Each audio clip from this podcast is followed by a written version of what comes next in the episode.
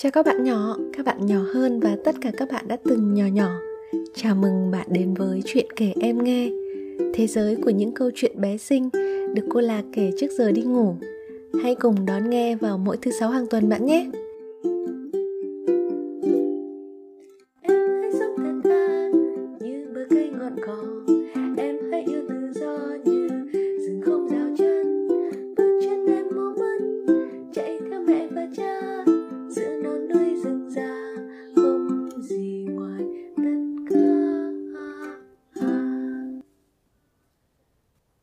Cô Bạch Tuộc không muốn kết hôn.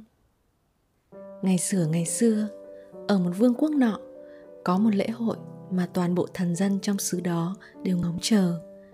Đó là lễ hội Saliva, Lễ hội kết hôn tập thể. Và xứ sở đó là vương quốc của Bạch Tuộc. Cuộc đời của Bạch Tuộc thường chỉ kéo dài từ 1 đến 2 năm. Vậy nên, chúng sẽ dành khoảng một năm đầu cho tuổi trẻ rực rỡ của mình săn bắt, nhảy múa, hát ca, bất cứ điều gì chúng thích cho đến khi lễ hội saliva bắt đầu. Một năm một lần, tất cả những con bạch tuộc thành niên sẽ tề tự về đó, chọn cho mình một người bạn đời để kết hôn và tạo ra thế hệ bạch tuộc tiếp theo.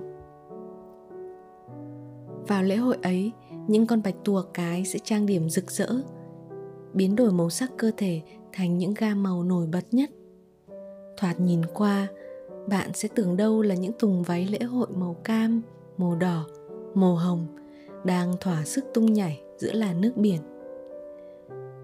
Về phía những con bạch tuộc đực, chúng sẽ tìm cách phô bày sức mạnh của mình bằng những thế đứng, những cú vẩy xúc tu mạnh mẽ, khiến cát biển và sóng nước tung trào. Chúng sẽ không cần quá nhiều thời gian để tìm hiểu nhau trong cái không khí vui tươi rộn ràng tiếng trống, điệu nhạc của lễ hội saliva. Chẳng sớm thì muộn, con bạch tuộc nào cũng có thể tìm ra cho mình một người bạn để bắt đầu tâm sự. Chỉ riêng cô bạch tuộc Willa thì không. Willa là một cô nàng bạch tuộc xinh đẹp, trẻ trung. Cô luôn biết cách trang điểm trải chuốt để mình trông thật nổi bật và thu hút. Mỗi vùng biển cô đi qua những chàng bạch tuộc khác đều phải ngước nhìn. Và trong số đó, có không ít chàng bạch tuộc đã đem lòng mơ tưởng đến lễ hội Saliva, nơi mà sự kiêu kỳ của cô nàng Willa có lẽ sẽ hạ bớt xuống và nhường chỗ cho lòng mong mỏi kết bạn. Tiếc thay, Willa chẳng ưa gì cái lễ hội Saliva kia. Trước hết, cô không tin vào tình yêu sẽ xuất hiện ở một nơi trốn đông đúc, xô bồ như thế sau nữa là cô không có ý định kết hôn. Mang trong mình bộ gen của bạch tuộc willa hiểu rất rõ rằng sau khi kết hôn, cuộc đời của cô thế là chấm dứt. Cô sẽ chẳng làm được bất cứ điều gì nữa, ngoài chuyện mang trong mình những đứa con. Thế là vào cái ngày mà tất cả những con bạch tuộc cái đang trải chuốt, tất cả những con bạch tuộc đực đang sửa soạn cơ bắp của mình, thì Willa xách theo hành lý và bỏ đi tới một vùng biển khác. Nếu như không kết hôn thì cô có thể làm gì với cuộc đời mình? Willa rất muốn biết điều ấy. Thế nên là cô đi.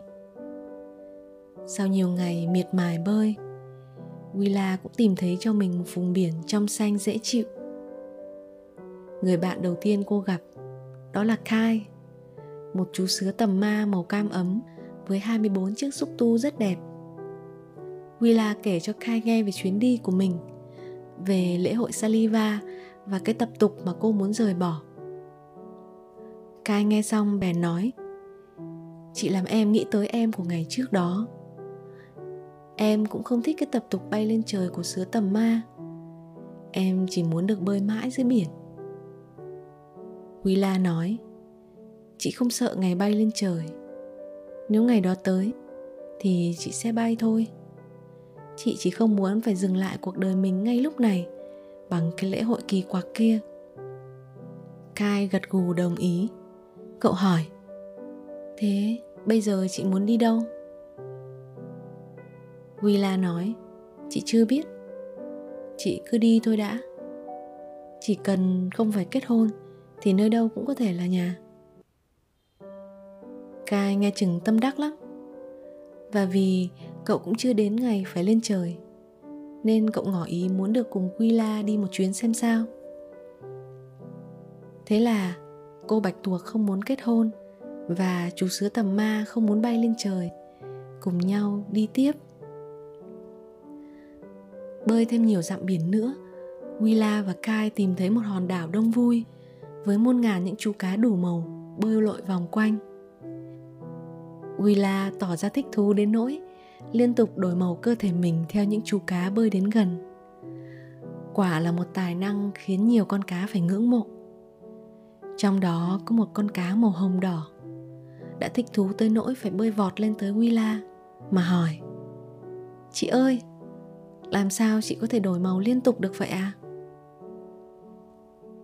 Willa nói rằng cô không biết Từ khi sinh ra thì cô đã như vậy rồi Chú cá màu hồng càng mở to tròn đôi mắt long lanh Mà trầm trồ trước tài năng thiên bẩm này của cô Bạch Tuộc. Chú bảo, ước gì chú cũng có thể đổi màu liên tục như thế. Để khi về thăm gia đình thì mang màu xanh, Khi đi chơi thì mang màu hồng. Và khi gặp bất cứ con cá nào chú thích Thì chú sẽ đổi màu thành giống như họ. Dù Willa đã nhất mực bảo rằng cô không biết cách thức nào để đổi màu hết rằng cô chỉ tự nhiên như vậy thôi. Nhưng chú cá màu hồng vẫn nằng nặc đòi đi theo để học cô bí quyết đổi màu. Vậy, cô bạch tuộc không muốn kết hôn. Chú sứa tầm ma không muốn bay lên trời. Và chú cá màu hồng từng muốn trở thành màu xanh, lại cùng nhau lên đường. Họ cứ bơi mãi như thế, bơi mãi, cho đến khi đêm đã phủ đầy trên biển trăng mùa thu lên cao, tròn vạnh sáng lấp lánh như chiếc đèn trời. Nhưng điều mà bạch tuộc sứa tầm ma và chú cá hồng sắp nhìn thấy đây còn rực rỡ hơn cả ánh trăng vàng. Đó là cả một dải dài đèn tròn, tưng bừng sáng, trôi dập dềnh trên làn nước. Màu vàng của ánh trăng trên trời hòa với màu vàng của muôn ngàn vầng trăng con dưới nước tạo nên một khung cảnh kỳ ảo chưa từng thấy trong đời. Khi đến gần hơn, họ nhận ra đây là một đàn cá nóc đang tổ chức lễ hội bơi trăng. Trong lúc ba người bạn cứ tha hồ trầm trồ, mắt chữ a, mồm chữ o, ngắm nhìn dải đèn trôi ấy, thì không hay biết có một người bạn mới đang bơi đến rất gần chỗ họ.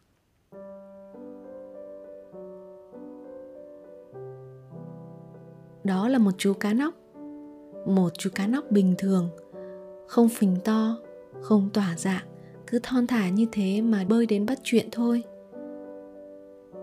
Hình như các anh chị đây từ xa đến. Cá nóc ôn tồn hỏi.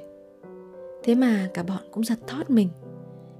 Vì đâu có ai ngờ, lại có người nhìn thấy chúng đang núp sau tảng đá lớn.